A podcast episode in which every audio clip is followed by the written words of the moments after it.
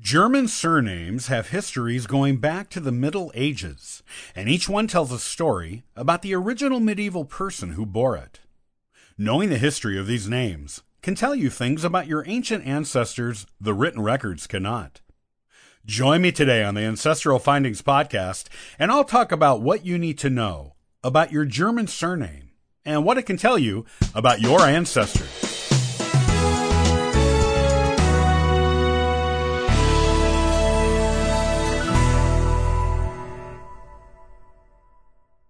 Every German surname is a piece of German history. It tells you about the person or people who originally bore it in a way the history books and archives will not. In fact, the surname will often give you information about your German ancestors that is not recorded anywhere, but is present in the surname, offering you tantalizing glimpses into your ancient German ancestors of the Middle Ages, such as their parentage, their occupation, their appearance, their place of birth, their personality, and more. If you have German ancestry, here's what you need to know about German surnames, their meanings, and what they can tell you about your German ancestors of long ago.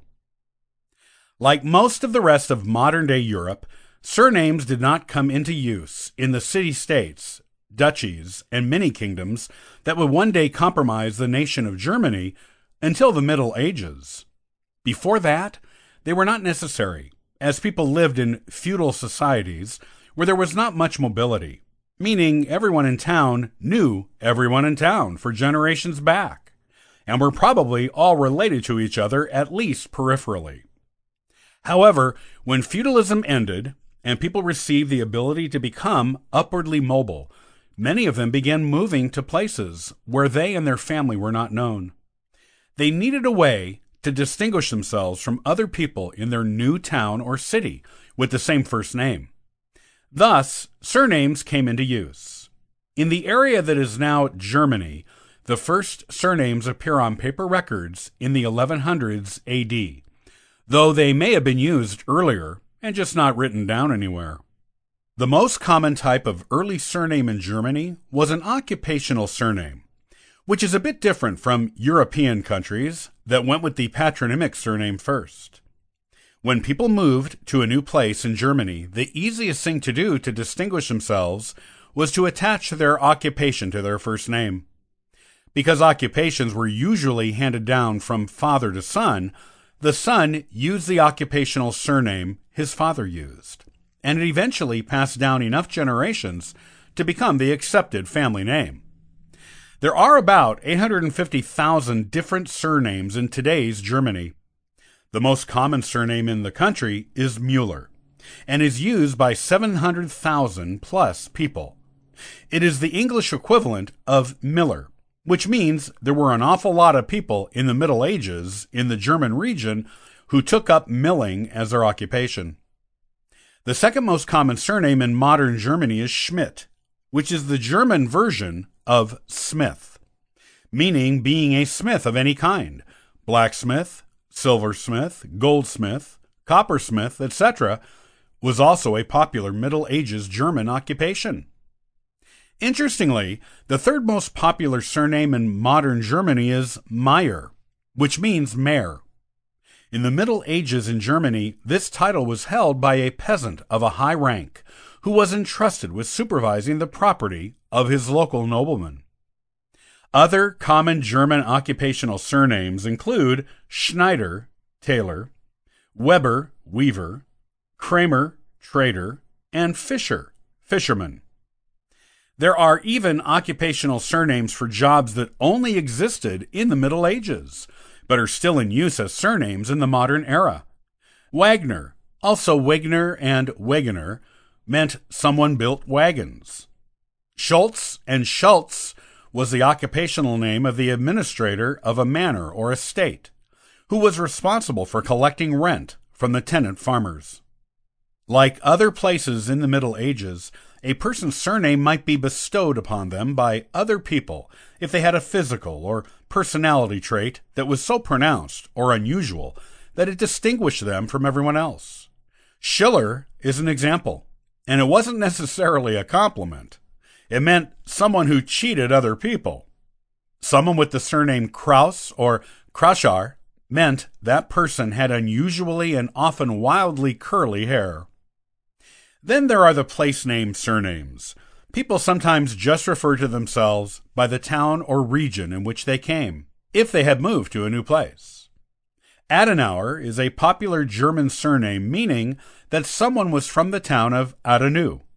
Interestingly, that surname is not common in Adenau, probably because people only took it up as a name after they moved away from there. It is more common in the neighboring Rhineland area and in the city of Aachen. There is a special interest in Germany right now in cataloging all the surnames in the country and researching their history. The website Digital Dictionary of Surnames in Germany has been up since 2015 and allows the general public to research their own German surnames. This project was begun by the Academy of Sciences and Literature in Mainz, Germany, and its eventual goal is to include all surnames in Germany, even those originating outside of Germany, in the database. If you are interested in the deep history of your German surname, the Atlas of German Family Names website is a good one for you to use. It traces with documentation when possible, the historical development and distribution of surnames in Germany.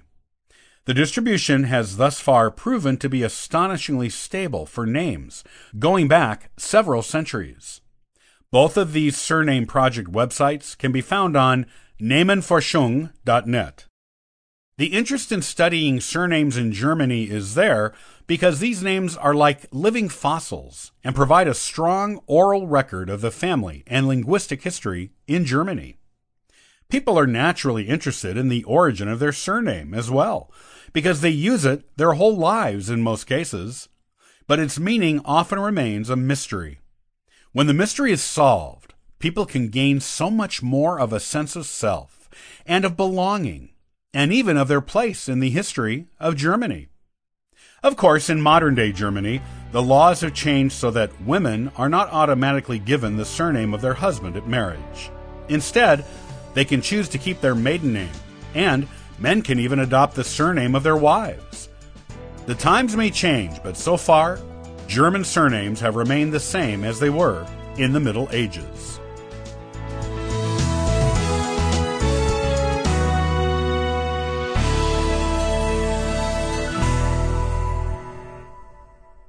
He was a renowned Civil War cavalry commander with the Union Army.